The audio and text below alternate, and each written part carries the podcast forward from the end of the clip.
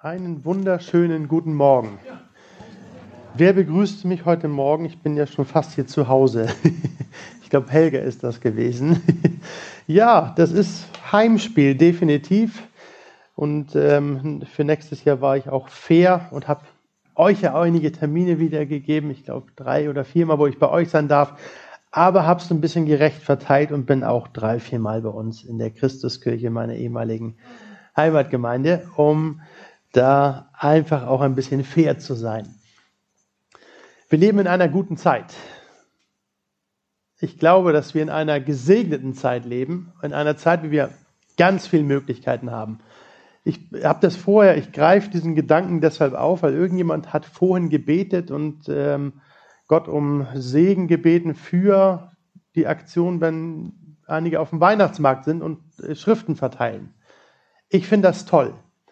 Ähm, wir haben vorgestern in Bad Gandersheim haben wir auch ähm, Gespräch mit Leuten gesucht. Wir haben es ein bisschen anders gemacht. Wir haben uns als, mit fünf Leuten als Weihnachtsmänner verkleidet und sind einfach auf den Weihnachtsmarkt gegangen. Bewaffnet mit Traktaten und einfach gezielt versucht, ins Gespräch zu kommen. Und ich finde das sehr interessant. Die Leute sind gerade zu Weihnachten ein Stück weit offener, einfach mal ein oder zwei Minuten mehr zuzuhören. Und das muss gar nicht eine halbe Stunde sein, bekehr dich und du gehst in die Hölle und dann schlägt noch die paulinischen Schriften auf und liest seitenweise vor. Nein, es sind wirklich einfache einzelne Sätze, die man ihnen wirklich und Menschen weitergeben kann. Und ähm, weil Jesus uns doch ermutigt, dass wir doch die Saat aussehen sollen. Und das können wir doch besonders gut auch in der Vorweihnachtszeit machen, oder? Sowieso immer im Jahr, wenn sich Möglichkeiten ergeben, aber in dieser Vorweihnachtszeit empfinde ich, das ist eine geniale Zeit, wo, wo wir Menschen weitergeben dürfen. Und deshalb möchte ich uns dazu ermutigen, dich ermutigen, das einfach aufzugreifen, wo es machbar ist, den einen oder anderen einfach anzusprechen, dass Gott in diese Welt gekommen ist aus Liebe zu den Menschen und sich dann letzten Endes ähm, hat hingegeben für die Menschen und aber auch auferstanden ist. Nutzt die Gelegenheiten. Lasst uns das gemeinsam machen. Und ich sage deshalb ganz bewusst, wir leben in einer guten, guten Zeit, wo wir solche Möglichkeiten haben. Bei uns in Deutschland. Ja, vieles ist in anderen Teilen auf und in dieser Welt gar nicht mehr möglich. Wenn wir in Länder reingucken, wo sowas verboten ist, zu evangelisieren, da kann man für so eine Aktion ins Gefängnis gehen heutzutage. Menschen auf dem Weihnachtsmarkt von Jesus erzählen. Und wir können das noch.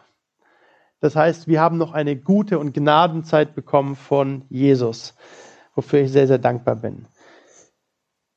Den heutigen Text, den haben wir gehört. Ich möchte ihn dann noch einmal vorlesen und ihn noch einmal in, uns, in unsere Gedanken hineinbringen. Jesaja 43, Abvers 1. Und nun spricht der Herr, der dich geschaffen hat, Jakob, und dich gemacht hat, Israel. Fürchte dich nicht, denn ich habe dich erlöst, ich habe dich bei deinem Namen gerufen, du bist mein. Denn so du durchs Wasser gehst, will ich bei dir sein, dass dich die Ströme nicht sollen ersäufen, und so du ins Feuer gehst, sollst du nicht brennen, und die Flamme soll dich nicht versengen. Denn ich bin der Herr, dein Gott, der Heilige in Israel, dein Heiland. Ich habe Ägypten für dich als Lösegeld gegeben, Mohren und Sebe an deiner Stadt. Weil du so wert bist, vor meinen Augen geachtet, musst du auch herrlich sein und ich habe dich lieb, darum gebe ich Menschen an deine Stadt und Völker für deine Seele. Soweit Gottes Wort. Und ich bete noch mal ganz kurz und dann möchte ich mit uns hier ein paar Dinge einfach herausholen, die uns ermutigen. Danke, lieber Herr Jesus, für dein Wort. Dass dein Wort doch ewig ist. Dass dein Wort doch immer noch Gültigkeit hat, dass dein Wort doch immer noch Kraft und Macht hat, Menschenherzen zu erreichen, zu verändern und dass du derjenige bist, Jesus, der die ganzen Fäden in seiner Hand hält, weil dir alle Macht gegeben ist im Himmel und auf Erden. Wir preisen dich dafür. Amen. Ich habe diesen Text oder das Thema für heute einfach mal genannt, privilegiert das fiel mir ein, als ich diesen Text und mich auf diese Predigt vorbereitet habe. Privilegiert, wisst ihr, was das bedeutet? Ja, ne? Also man ist mit etwas bevorzugt. Man hat etwas bekommen, wo man bevorzugt ist. Ich kenne das so von meinen Kindern. Die machen manchmal so Vergleiche. Sitzen im Auto und der Papa hat mal was Besonderes gekauft. Es gibt ja bei uns nicht jeden Tag Coca-Cola zu trinken. Das ist für Kinder, war auch in meinem Alter schon was ganz Besonderes, Coca-Cola zu haben. Und ähm, es gibt Familien, da ist das jeden Tag so das Standardgetränk, bei uns nicht. Das ist mal so wirklich die Ausnahme. Und sitzt vor ein paar Tagen im Auto, habe so eine Cola-Bottle gekauft und habe daran dann genippt und die Kinder waren, waren im Auto und dann fingen die schon an, wir wollen auch, wir wollen auch. Ja, dürfen sie schon so ab, ja, die kleine acht. Yogi, du kennst die kleine Prinzessin, die weiß sich durchzusetzen. Und ähm, dann fingen sie an, oh, Papa, lass uns was übrig. Na gut, Papa hat nur einen kleinen Schluck genommen und wie der Papa ist, man gibt dann gerne ab ähm, so dieses Maß, wie der himmlische Vater so gibt, ja, da muss ich noch dran arbeiten, aber ich gebe gerne ab. Und dann habe ich das so nach hinten gegeben und irgendeine der Kinder hat sich das dann genommen. Und dann sagten zwei von denen, die dabei waren, drei waren im Auto, sagten zwei, immer kriegt sie zuerst. Dann dachte ich, ich habe ja gar nicht gesehen, wie mich das nach hinten gereicht hat. Das hat irgendwie eine Hand von den Kindern dann genommen, ja. Und dann kam gleich die Beschwerde, immer kriegt sie zuerst. Und dann sage ich, was ist denn los? Ich kann die auch gleich wieder zurücknehmen, die Colaflasche, ja? Dann kriegt keiner was, ja? Und schon war die Stimmung im Auto gekippt. Also dieses Wort privilegiert hat oftmals damit zu tun von Menschen, die etwas bekommen oder jemand bekommt was und man fühlt sich dadurch bevorzugt. So bei den Kindern war das jetzt ein schlechtes Beispiel in dem Sinn, aber es wurde eine bevorzugt aus der Sicht der anderen. Und Privilegiert ist immer etwas, jemand, der etwas von außen jemanden zukommen lässt, aus Gnade oder aus Gunst. Das ist, nennt man privilegiert. Ich habe letztens mit jemandem gesprochen, der hat ein Gehalt, davon träumt man. Ähm, das ist so ein Monatsgehalt von ungefähr 20.000 Euro. Und dann sage ich, ja, du bist privilegiert. Ja? Ähm, es ist immer die Sichtweise, wie man das sieht. Privilegiert ist jemand, der etwas empfängt und ein Vorrecht hat, etwas Gutes letzten Endes zu bekommen. Und diesen Text habe ich ganz bewusst so genannt und so zusammengefasst mit diesem einen Wort privilegiert. Und ich möchte mit uns hier ein paar, einfach drei Punkte herausholen oder beleuchten, die dir zeigen, dass du eigentlich und dass wir privilegiert sind. Und die Frage ist, warum? Und das Erste, was ich dir heute Morgen weitergeben möchte, ist eigentlich der erste Satz, wie dieser Text anfängt. Hier heißt es, wir haben das zweimal gehört und ich lese jetzt nicht den ganzen Text vor, aber ich diesen ersten Satz, wie dieser Vers einsteigt, den male ich uns nochmal vor Augen, denn das ist das erste, wo wir erkennen, wir sind privilegiert. Da heißt es, und nun spricht der Herr, der dich geschaffen hat. Das ist oftmals so und man könnte da, da eigentlich fast so drüber hinweglesen, und ich mache das auch ganz gerne. Ich lese über den Anfang, über die ersten Worte manchmal so drüber hinweg. Nun finde ich das interessant, manchmal bei den ersten Worten stehen zu bleiben.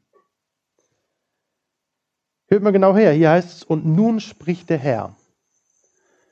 Und alleine dieses dachte ich, das ist doch ein Privileg, so etwas zu haben und so etwas zu hören.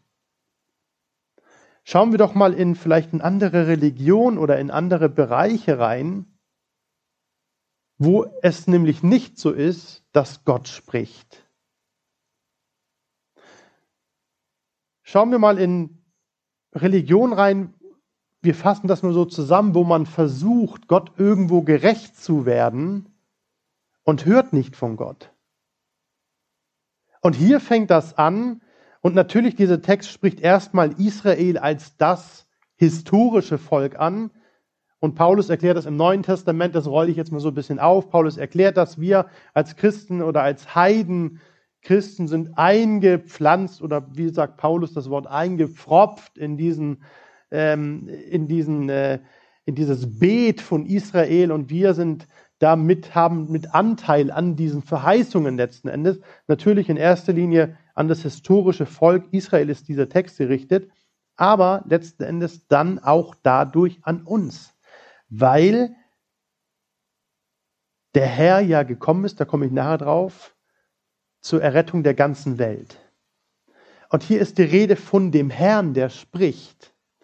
Und das macht das so sehr interessant und deshalb privilegiert uns das, nämlich wir sind privilegiert, dass, weil Gottes Liebe und Verheißung uns anspricht. Das ist das Erste, was ich dir weitergeben möchte. Also, das muss man sich mal so einfach ganz langsam wie Öl den Rachen runtergehen lassen, ja? Überleg dir das mal. Gott spricht dich an und sagt, und nun spreche ich, heißt es, und nun spricht der Herr, der dich geschaffen hat. Da kommt nicht erst eine, und ich mag das manchmal gerne, mir Texte anzuschauen, was nämlich nicht gesagt wird. Denn aus Sachen, die nicht gesagt werden, kannst du ableiten, was nämlich gesagt wird. Hier kommt nicht erst mal eine große, eine große Rüge von Gott, so nach dem Motto, und ihr Versager, tut erst mal Buße und, und macht euch erst mal, ja, und was ihr alles falsch gemacht hat. Nein, dieser Text steigt ein mit und nun spricht der Herr, weißt du, und das ist ein riesengroßes Privileg. Gott spricht uns Menschen zuerst an, noch bevor wir ihn überhaupt erkannt haben.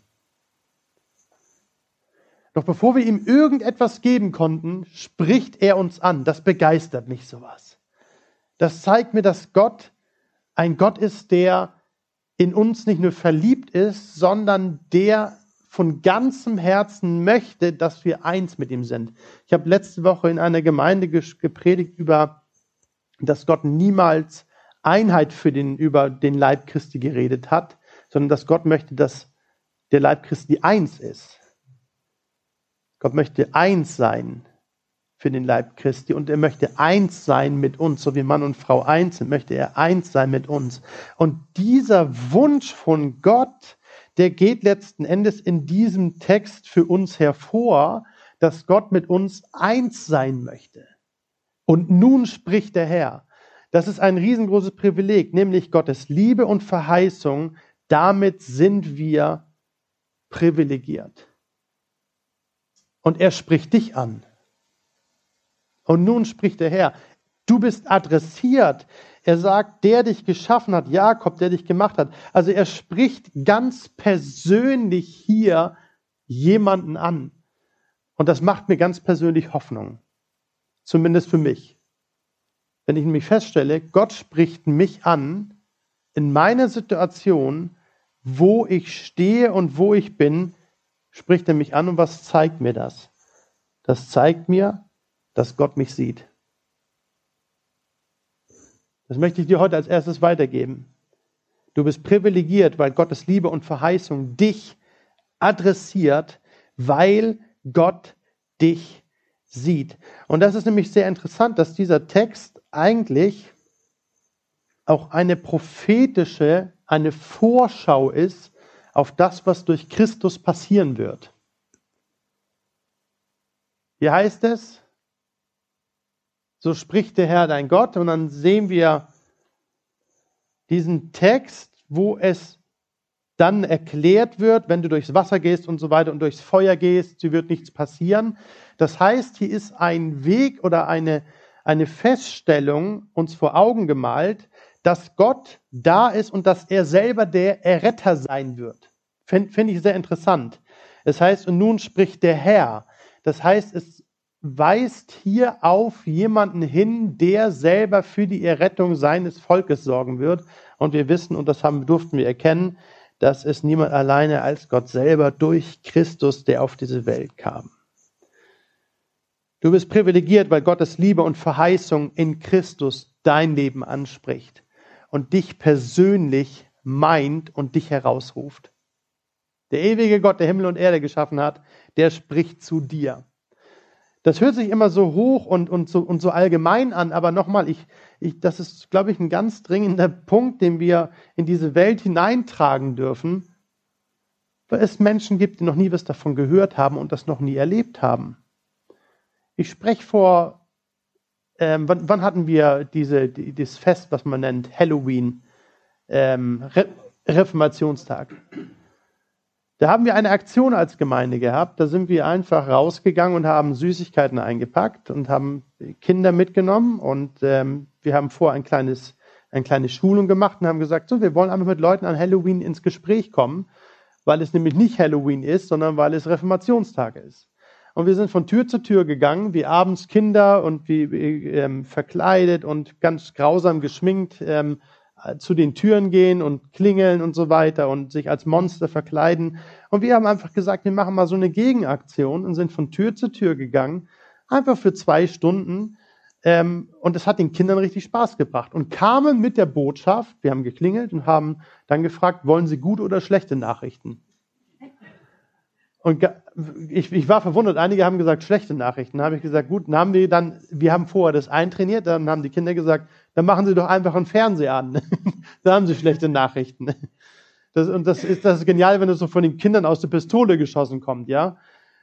Und ähm, was ich damit sagen möchte ist, ich glaube gar nicht, es gab Leute, die über 70 Jahre alt waren, die so eine Aussage gebracht haben wie, ja, wir gehen ja auch in die Kirche, als wir auf den Reformationstag hingewiesen haben, ja. Es geht heute nicht um Halloween, es geht um Reformationstag. Gott hat sein Licht in die Welt gebracht durch sein Wort, was uns zugänglich gemacht worden ist durch einen gewissen Martin Luther. So. Und dann kam man ins Gespräch. Und es waren Leute da, die gesagt haben, ja, wir gehen ja auch in die Kirche.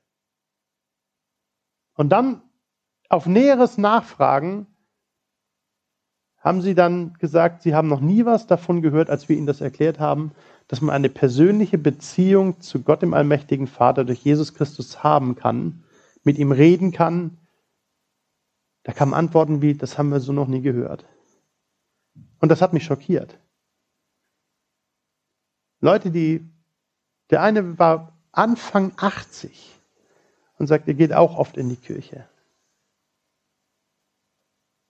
Und er sagt, er hat das noch nie so gehört, dass man eine persönliche Beziehung zu Jesus Christus haben kann. Und das stimmt mich traurig, sowas. Auf dem Weihnachtsmarkt, habe ich gerade gesagt, da sind uns Leute begegnet, die noch nie gehört haben, worum es an Weihnachten geht. Ja, es geht um Liebe. Mhm, okay. Ja, um was, um was geht es denn noch? Was ist denn der Ursprung? Wir haben so gefragt, was bedeutet Ihnen Weihnachten? Ja, es geht um Liebe. Es geht um Familie. Und bei ganz vielen, nicht bei allen, aber bei ganz vielen war diese Antwort, das haben wir noch nie gehört, dass Gott Mensch geworden ist. Lasst uns das nicht als selbstverständlich nehmen, dass wir das erkennen durften, dass Gottes Liebe und Verheißung in Christus, so spricht der Herr, dass wir das erkennen durften. Das ist keine Selbstverständlichkeit, das ist und bleibt reine Gnade. Punkt. Nicht Fragezeichen. Und lasst uns diese Botschaft aber auch zu den Menschen bringen und einfach versuchen, ins Gespräch zu kommen. Wir sind erstens privilegiert durch Gottes Liebe und Verheißung, die uns durch Christus, den Herrn, anspricht. Nun spricht der Herr nämlich zu dir. Und ich möchte diesen ersten Punkt abschließen mit einer Frage. Weil dieser, diese Einleitung von diesem Bibeltext fängt damit an, dass Gott dann sagt, und nun spreche ich zu dir, und dann sagt er, fürchte dich nicht. Warum sollen wir uns nicht fürchten? Weil Gott spricht, weil wir die Sicherheit in Christus haben, die uns angesprochen hat. Und ich möchte dich fragen und diesen ersten Punkt abschließen mit der Frage, wo brauchst du vielleicht von Gott oder vielleicht auch, wenn jemand im, im, auf Video das nochmal im Nachhinein sieht, wo brauchst du vielleicht dieses Zusprechen von Gott nochmal oder dieses Bewusstsein, Gott, ich fürchte mich nicht, weil du gesprochen hast. Möchte ich dir einfach mal so als Frage weitergeben. Vielleicht brauchst du das ganz neu. Ja, dass du sagst, ich fürchte mich nicht in der Situation, wo ich gerade bin, weil du mich angesprochen hast. Weil ich mir dessen bewusst sein darf, dass du zu mir gesprochen hast. Ich fürchte mich nicht. Das Zweite, was ich heute Morgen weitergeben möchte und uns dadurch ermutigen möchte, wir sind privilegiert, nicht nur, weil Gottes Liebe und Verheißung uns in Christus anspricht, weil er uns adressiert, sondern wir sind auch privilegiert, weil Gott uns gesagt hat, er geht mit uns durch Wasser und Feuer und steht uns bei. Das kommt aus diesem Text hervor. Das Bild von, von, von Wasser und Feuer ist ja das Vers 2, denn so du durchs Wasser gehst, will ich bei dir sein, dass dich die Ströme nicht sollen ersäufen, und so du ins Feuer gehst, sollst du nicht brennen und die Flamme soll dich nicht versengen. Hier ist das Interessante, dass das sehr, sehr lebensnah ist. Da steht nicht, du wirst niemals durchs Feuer gehen. Da steht nicht, du wirst niemals durchs Wasser gehen. Und wenn wir das mal ganz bildlich sehen, Feuer hat ja immer was mit Vernichtung zu tun, oder? Und Wasser hat ja auch etwas zu tun, wenn jemand ersäuft, das hat ja auch was mit Vernichtung zu tun. Hier steht nicht, das wird dir nicht passieren, dass du nicht in Situationen kommst, wo du das Gefühl hast, etwas will dich vernichten oder kaputt machen. Das ist auch bei uns Christen so. Und das spricht ja, Gott spricht hier ja sein Volk an. Deshalb dürfen wir das auch als Christen, die eingepfropft sind, eingepflanzt in diesen Stamm Israel letzten Endes und die Verheißung dann auch mit für uns gelten, dürfen wir das auch mit für uns in Anspruch nehmen aus seiner Gnade. Das, das muss man sich mal überlegen. Ich, ich höre manchmal so, so Predigten, habe ich gehört, ja, wenn man Christ ist, dann geht man durch keine schweren Zeiten mehr durch, weil wir Jesus haben. Schön wär's. Also meine Erfahrung ist, was auch Jesus selber erfahren hat, dass wir gerade weil wir Christen sind, durch schwere Zeiten durchgehen. Nehmen wir doch mal die ganze Verfolgung, die Christen mitmachen und mitgemacht haben seit Beginn des neuen Reiches Gottes, seitdem Jesus sein Reich aufgerichtet hat. Was ist mit den Christen von Anfang an passiert? Sie, sie sind verfolgt worden. Ist das denn nicht Wasser und Feuer? Definitiv. Aber, und das ist jetzt das Interessante, Gott hat uns nicht verheißen, dass wir von Wasser und Feuer verschont bleiben und dem niemals begegnen werden, sondern er hat uns verheißen, im Wasser und Feuer werde ich mit dir sein und es soll dich nicht vernichten. Das ist ein großer Unterschied. Ein großer Gospel-Sänger und der Gospellieder geschrieben hat, ich weiß nicht, ob der ein Begriff ist, Andrew Crouch, ist das vielleicht ein Begriff? Ähm, der hat sehr viele Gospellieder geschrieben, ist vor ein paar Jahren leider verstorben, war so eine Legende in diesem Bereich. Und der hat ein, ein, ähm, ein, ein, ein Lied geschrieben, das heißt Through It All. Through It All. I learned to trust in Jesus. I learned to trust in God through it all. In alledem, through it all, oder in allem habe ich gelernt, auf Jesus zu vertrauen. In alledem, wo ich durchgehe, habe ich gelernt, seiner Liebe zu vertrauen. Und wisst ihr, ich glaube, genau darauf kommt es an und das ist nämlich damit gemeint. Nein, wir sind nicht privilegiert in dem Sinn, dass uns Wasser und Feuer nicht begegnet in unserem Leben. Ich glaube, jeder kann Geschichten erzählen und sagen, hey, da bin ich durch Wasser und Feuer gegangen. Aber wenn ich zurückgucke, stelle ich fest, dass es mich nicht vernichten konnte. Da liegt nämlich unsere Verheißung drin. Menschen, die Christus nicht haben, die nicht privilegiert sind damit, weil sie Christus entweder noch nicht erkannt haben oder ihn noch nicht annehmen wollten, die haben dieses Privileg nämlich nicht, denn die werden nämlich im Wasser und Feuer vernichtet werden und sei das, dass sie so verzweifelt sind, dass sie keinen Sinn im Leben mehr sehen. Aber wir haben doch die Hoffnung letzten Endes bekommen, die uns über Wasser und Feuer hinaus letzten Endes dann erretten wird. Ich möchte hier einfach ein kleines Beispiel reingeben. In Lukas Kapitel 23 lesen wir die Geschichte von den beiden Männern, die neben Jesus am Kreuz gehangen sind. Haben wir alle schon mal gehört, oder? Brauche ich jetzt nicht vorlesen, ist uns allen bekannt. Jesus hängt am Kreuz, diese furchtbaren Schmerzen und die gesamte Last und Sünde der Menschheit lag auf Jesus. Jetzt hängen zwei Menschen neben Jesus. Der eine sagt zu ihm, wenn du wirklich Gottes Sohn bist, dann hilf dir selbst. Der andere sagt zu ihm, hey, der hat kein Unrecht getan. Und dann kennen wir diesen berühmten Satz, was Jesus, was dieser Mann zu Jesus sagt. Wenn du in ein Reich kommst, dann gedenke an mich. Und was sagt Jesus zu ihm? Kennen wir auch diese Stelle.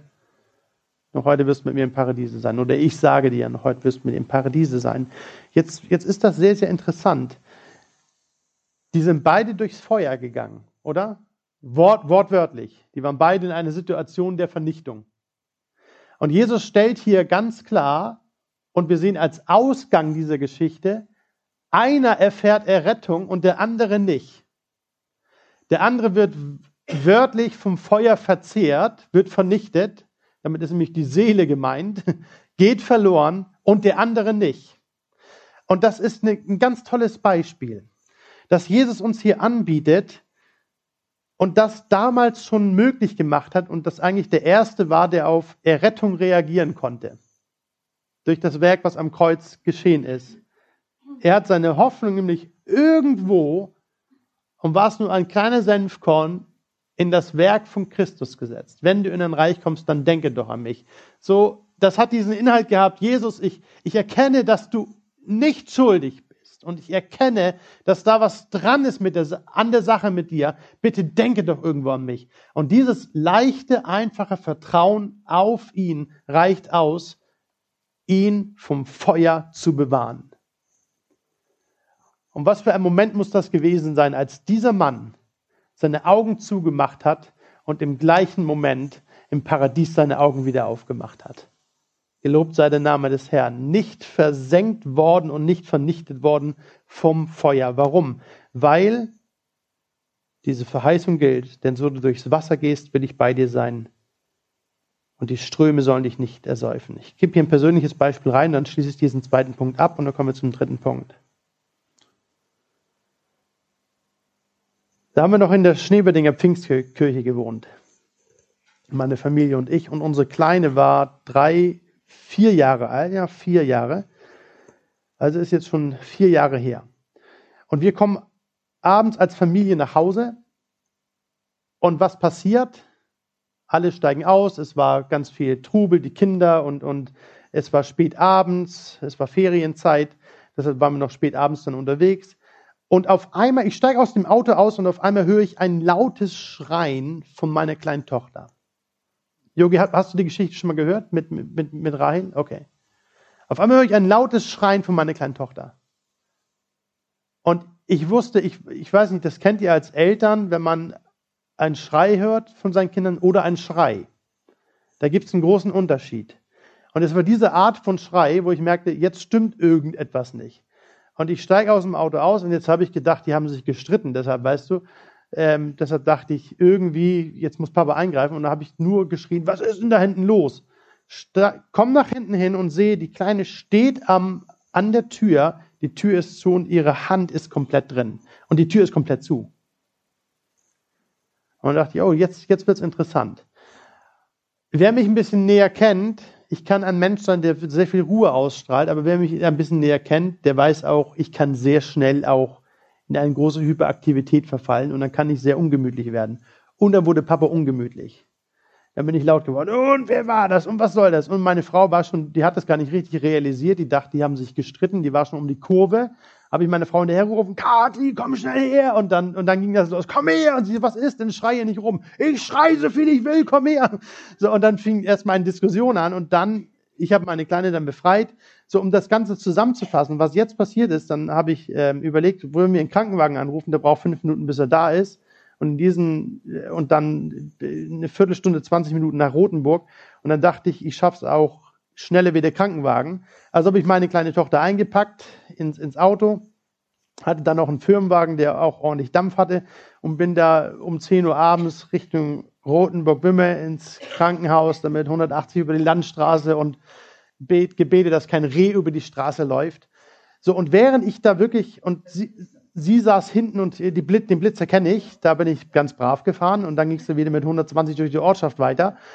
Ähm, und dann habe ich, während sie hinten weinte, und sie hat sich so halb in Schlaf geweint, und ich war richtig verzweifelt, dachte, oh, die Hand, und, und das ist ja, da kann ja das Schlimmste passieren. Wie gesagt, die Tür war zu. Und ich war innerlich aufgeregt und ich hatte jetzt ja auch das Recht, mich aufzuregen und ich hatte auch das Recht, jetzt zu schnell zu fahren und ich hatte in dem Moment sowieso alle Rechte. Mit einmal klopft im Herzen, klopft nämlich der an, der dieses nämlich auch gesagt hat zu seinem Volk. So du durchs Wasser gehst und durchs Feuer und so weiter. Und jetzt klopft er meinem Herzen an, sagt, Ruben, ich bin auch noch da. Kennt ihr das? Diese leise, innere Stimme. Man nennt das in charismatischen Kreisen oder freikirchlichen Kreisen ein Eindruck. Jetzt hatte ich einen Eindruck in meinem Herzen. War ganz einfach, Ruhm, ich bin auch noch da. Und während ich dann mich innerlich immer noch aufgeregt habe, merkte ich, wie ich dann am Steuer langsam runter, es war so fünf Minuten, bevor wir am Krankenhaus ankamen, runterkamen. Und dann habe ich gesagt, Jesus, habe natürlich nicht die Augen geschlossen, aber innerlich die Augen geschlossen, habe ich gesagt, Jesus, wenn du da bist, dann bitte hilf mir doch in der Situation, einfach ruhig zu bleiben, auf dich zu schauen. Und da habe ich gesagt, Entschuldigung, dass du nicht der Erste war, auf den ich geschaut habe. Dass du nicht der Erste warst, auf den ich geschaut habe in dieser Situation. Weil ich musste jetzt ja alles regeln. Ich war ja jetzt sofort, ne? und natürlich, Erste Hilfe ist immer, ist, ist wichtig und gut. Aber vielleicht dieses erstmal dann zu sagen, Jesus, hey, greif du doch bitte ein. Während man vielleicht Erste Hilfe leistet. Dann sage ich, Jesus, Entschuldigung, du warst nicht der Erste, auf den ich geschaut habe. Und jetzt möchte ich einfach ruhig werden. Weißt du, was hier, was hier eigentlich mit gemeint ist? Wenn du durchs Feuer und Wasser gehst, so wird es sich nicht versengen, das Feuer, das Wasser würde ich nicht ersäufen. Damit ist eigentlich gemeint, damit sagt Jesus, wenn ich da bin, sagt Gott, wenn ich da bin, dann kannst du ruhig werden, auch im Sturm. Übrigens, interessanterweise ist das auch eine prophetische Vorausschau auf das, was die Jünger erleben werden. Jesus im Boot, Sturm, Wasser droht sie zu ersäufen und so weiter, kennen wir. Auch das kommt noch einmal dann hervor. Aber was Jesus damit meint ist, wenn ich da bin in einer Situation, dann darfst du ruhig werden. Und in der Situation bin ich ruhig geworden. Und ich hörte in meinem Herzen, sagte eine Stimme zu mir, Ruben, es wird alles gut sein. Es wird alles gut sein. Und ich bin ruhig geworden. Hat meine Frau gar nicht so richtig geglaubt danach. Ja, was? Du ruhig geworden? Die sage ich, ja. Habe mich auch bei meiner Frau entschuldigt, dass ich dann so laut geworden bin, abends um zehn, die Nachbarn, was sollen die Nachbarn denken und so weiter. Ja, aber ich bin ruhig geworden. Wir kommen im Krankenhaus an. Ich habe dieses Wort innerlich so, es wird alles gut sein. Wir kommen zur Ärztin, die, die, die, wir sind gleich in den Behandlungsraum reingekommen. Sie guckt sich die Hand an, drückt ein bisschen rum. Es war schon ziemlich blau geworden. Dann sagt sie, Herr Vetter, ich weiß nicht, was ich hier machen soll. Da ist nichts. Ich betone, die Tür war zu, die Hand war drin. Die Kleine aus psychologischen Gründen hat sie einen Verband umgelegt bekommen. Das wäre gar nicht notwendig gewesen. Und ich fasse diesen Punkt zusammen, dann komme ich zum letzten Punkt. Ich fasse diesen Punkt zusammen. So du durchs Wasser und Feuer gehst, so wie diese beiden Männer am Kreuz gehangen haben und, und, und im Wasser und Feuer waren und es drohte sie zu vernichten, ist der eine ruhig geworden, bei dem einen war Ruhe. Warum? Weil er gesagt hat, noch heute wirst du mit mir im Paradiese sein, weil er da war und weil der Blick auf ihn größer war und das Vertrauen auf ihn größer war und Wasser und Feuer hatte keine Macht über ihn. Bei mir im Auto, Krankenhaus, weil jetzt doch auf einmal ich gesagt habe, hey, ich schaue auf dich, ich werde ruhig, du bist da, dann kann ich ruhig werden. Ich möchte dich fragen hier, das ist die zweite Frage, die ich dir heute mitgebe. Die erste Frage war, wo brauchst du vielleicht ein Fürchte dich nicht? Weil Gott dich adressiert, weil er dich in seine Liebe anspricht, weil du dadurch privilegiert bist. Die zweite Frage an dich heute ist, wo vielleicht in deinem Leben brauchst du ganz neu, dass du ruhig wirst und sagst, hey, ich schraube ein bisschen runter. Mir fällt das nicht immer leicht, das muss ich dazu sagen. Aber wo brauchst du vielleicht, wo brauche ich dass wir einfach sagen, hey, wie dieser Mann am Kreuz, Jesus, ich schau mal auf dich. Wenn du da bist, dann darf ich ruhig werden. Wo darfst du vielleicht ruhig werden? Und als drittes möchte ich weitergeben, Wir sind privilegiert, weil wir dadurch erkennen, dass wir eine Identität in Christus haben. Vers 3 heißt es hier, da sagt Gott weiter und er sagt, denn ich bin der Herr, dein Gott, der Heilige Israels. Ich bin der Herr, dein Gott. Unsere Identität ist nicht in unserer eigenen Stärke, sondern in ihm. Und das, und das tut so gut. Wenn ich auf meine eigene Stärke schaue, komme ich immer an, eigen, an meine eigenen Grenzen. Wenn ich aber auf ihn schaue, stelle ich fest, es geht, kann über meine Grenzen durch ihn hinausgehen.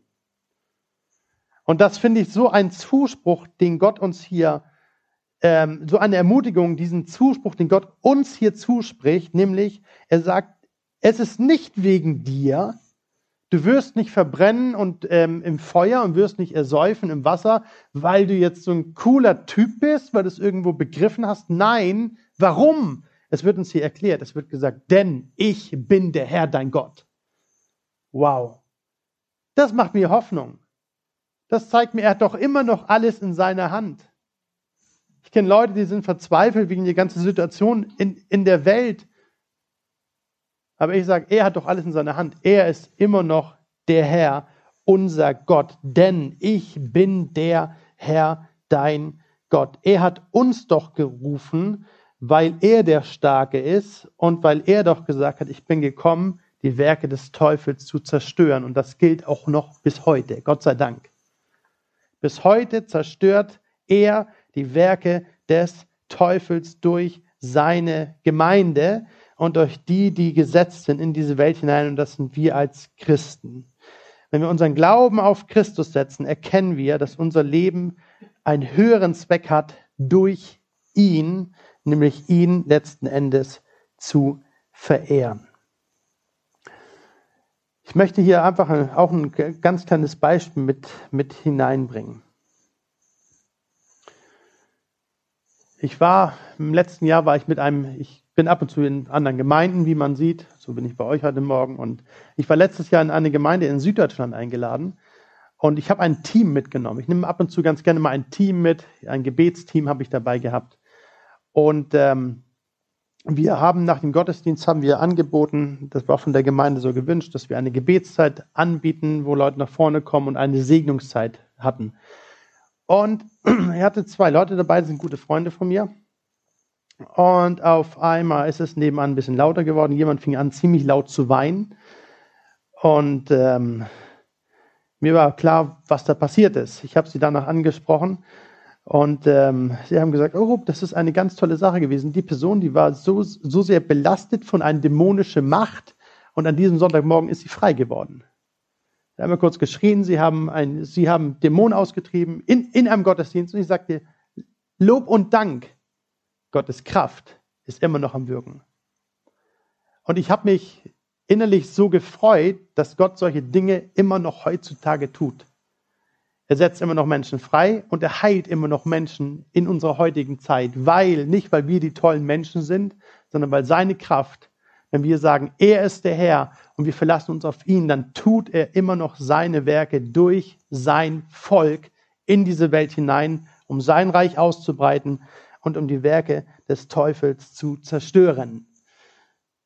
Ich gebe ein persönliches Beispiel noch rein von mir und dann sind wir in der Zielgerade drin. Unsere Berufung und unsere Identität liegt in Christus, weil er gesagt hat, ich bin der Herr. Es ist seine Kraft, es ist seine Stärke. Das knüpft so ein bisschen an den Punkt vorher an, ja? Wenn wir durchs Wasser gehen und durchs Feuer, so wird uns das nicht vernichten können. Das knüpft da so ein bisschen an. Damit ist die Ruhe gemeint. Und aber in diesem Punkt ist gemeint, unsere Identität ist in Christus, weil er der Herr ist. Damit ist auch gemeint, manchmal dürfen wir auch aufstehen und sagen, halt, Moment, es ist jetzt ist Schluss, jetzt ist vorbei, weil er der Herr ist, muss ich alles darunter auch, wie sagt man, beugen oder muss ich da auch drunter unterordnen. Ich gebe ein, ein kleines Beispiel und ich bin immer freuen, wenn man das aus der eigenen Familie versucht, auch heraus hervorzubringen. Wir haben letztes Jahr, hatten wir Besuch gehabt, wir haben öfters Besuch, aber letztes Jahr, als wir Besuch hatten von äh, zwei, drei Personen. Da wollten wir an einem Abend zu einem Lobpreisabend fahren. Und als ganze Familie. Das kommt nicht oft vor, dass wir es schaffen, als Familie alle zusammen irgendwo hinzufahren, weil die Interessen gehen jetzt mittlerweile schon auseinander. So, und das stand fest, wir fahren zu einem Lobpreisabend, zu einem guten Event und Gott, wir waren offen, dass, dass wir Gott da gemeinsam irgendwie preisen und loben und das ist ja immer eine tolle Sache als Familie, das stärkt einen ja auch.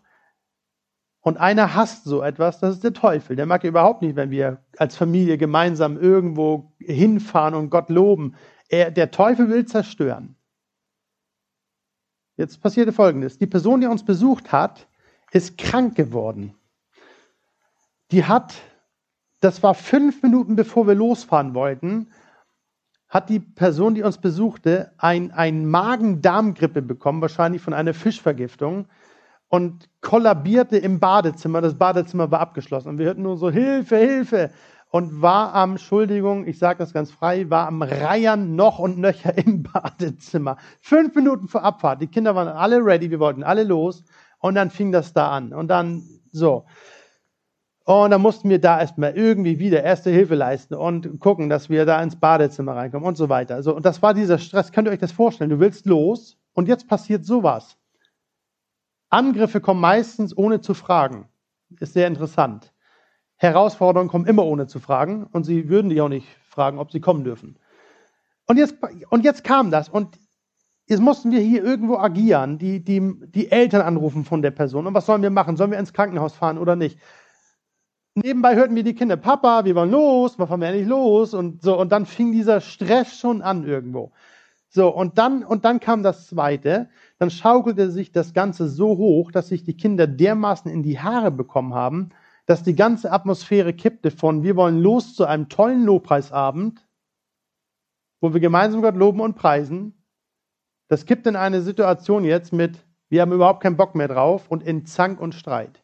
Und die Kinder waren sich oben am, halb am Kloppen Unten war Action mit, sollen wir Krankenwagen rufen, ja, ja oder nein? Also, und es war eigentlich eine furchtbare Situation. Jetzt kam das dritte dazu. Meine große Tochter, die war davon so sehr überfordert, die ist zusammengebrochen, die hat einen halben Nervenzusammenbruch gekriegt. Die fing wirklich bitterlich an zu weinen und zu schluchzen und hat dann gesagt, es hat doch alles sowieso keinen Sinn mehr. Und ich dachte, was geht denn jetzt, was passiert jetzt hier? Und wieder einmal war, war der Punkt, wo ich dachte, jetzt könnte es mal Zeit sein, vielleicht doch mal wieder auf Christus zu schauen. Und wieder dachte ich, warum nicht früher? Aber in dem Moment habe ich gedacht, nein, Moment. Das geht einen Schritt zu weit. Da will uns irgendjemand etwas rauben in dem Moment. Und da habe ich gesagt, Moment, halt. Er ist der Herr. Und hier ist jetzt mal ein Schlussstrich. Dann bin ich nach oben zu meinen, zu meinen Kindern ins Zimmer. Meine Frau war unten immer noch mit, mit, dem, mit dem Besuch da beschäftigt und hat das geregelt und so weiter. Und ich bin hoch zu den Kindern ins Zimmer, habe gesagt, Moment, hier ist irgendwas passiert. Ihr Papa hat doch sowieso alles keinen Sinn. Und dann habe ich gesagt, Moment, sage ich, wir, wir machen jetzt Folgendes. Wir kommen zusammen und wir beten einfach kurz, weil er doch alles in seiner Hand hat. Und wisst ihr, da war jetzt kein kein Musikteam im Hintergrund, was noch so schön untermalt hat, ja, wo man dann die Atmosphäre noch so ein bisschen hochzieht, wo man merkt, oh, es ist eine, eine Atmosphäre, wo Gott wirklich da ist. Da waren kein, kein Beamer, kein Liedtexte angeschlagen. Nein, es war ganz einfach die Entscheidung im Zimmer, wo Chaos war, wo, wo ein paar der Kinder weinten, wo Zank und Streit war. Es war einfach die Entscheidung zu sagen, Moment, jetzt kommen wir zusammen, jetzt beten wir einfach und sagen einfach, hier ist jetzt der Friede Gottes und wir stellen uns auf dich, Jesus. Mehr haben wir nicht gemacht. Zwei, drei Sätze. Und in dem Moment hast du richtig gemerkt, wie eine Ruhe reingekommen ist und wie auf einmal Schluss war. Wir sind mit ein bisschen Verspätung zu dem Lobpreisabend angekommen. Und die Jugendlichen, waren mehrere Jugendliche da, die haben an dem Abend Gott wirklich erlebt. Und das mit der Fischvergiftung hat sich dann rausgestellt, das war auch nicht so schlimm. Das war, kam so durch Fisch, aber es, es musste niemand ins Krankenhaus. Und auf einmal war Ruhe da. Warum? Aus dem ganz einfachen Grund, weil wir in dem Moment gesagt haben, Unsere Identität ist in dem, der sagt, ich bin der Herr. Und auf den haben wir uns in dem Moment gestützt. Hey, ich bin nicht der Hero da drin. Ich bin nicht der Held in sowas. Aber eins erlebe ich, wenn, wenn ich mich dazu immer wieder entscheide, dann ist er treu zu dem, was er sagt, weil er der Herr ist. Ich fasse hier zusammen. Wir sind privilegiert, weil Gottes Liebe und Verheißung in Christus uns anspricht.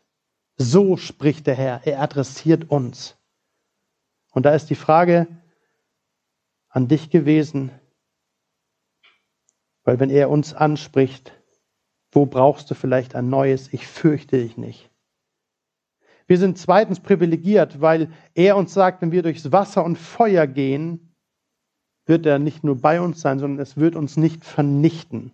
Und da war die Frage an dich, wo brauchst du dieses Wort nochmal oder ganz neu vielleicht, dass du dadurch Ruhe bekommst, dass du dadurch empfängst, hey Moment, jetzt darf ich ruhig werden, weil er im Feuer und Wasser dabei ist und es wird mich nicht vernichten. Und das dritte war, er ist der Herr. Du bist privilegiert, weil du wissen darfst, dass er doch alles in seiner Hand hält und dass er der Herr ist, dass bei ihm alles zusammenläuft. Und da ist die Frage an dich, wo darfst du dir ganz neu in deinem Leben bewusst machen, dass er der Herr ist und dich ganz neu darauf stellen und sagen, als dich, auf dich, als den Herrn, wo übrigens Christus mit gemeint ist. Das lesen wir im Lukas-Evangelium, über den gesagt wird, euch ist ein Kind gegeben und so weiter, denn, und ihr dürft ihn nennen, Immanuel, welcher ist Christus, der Herr. Finde ich auch sehr interessant. lesen in Jesaja schon über Christus, der ein paar hundert Jahre später geboren wird. Welcher ist Christus, der Herr? Wollen wir gemeinsam beten?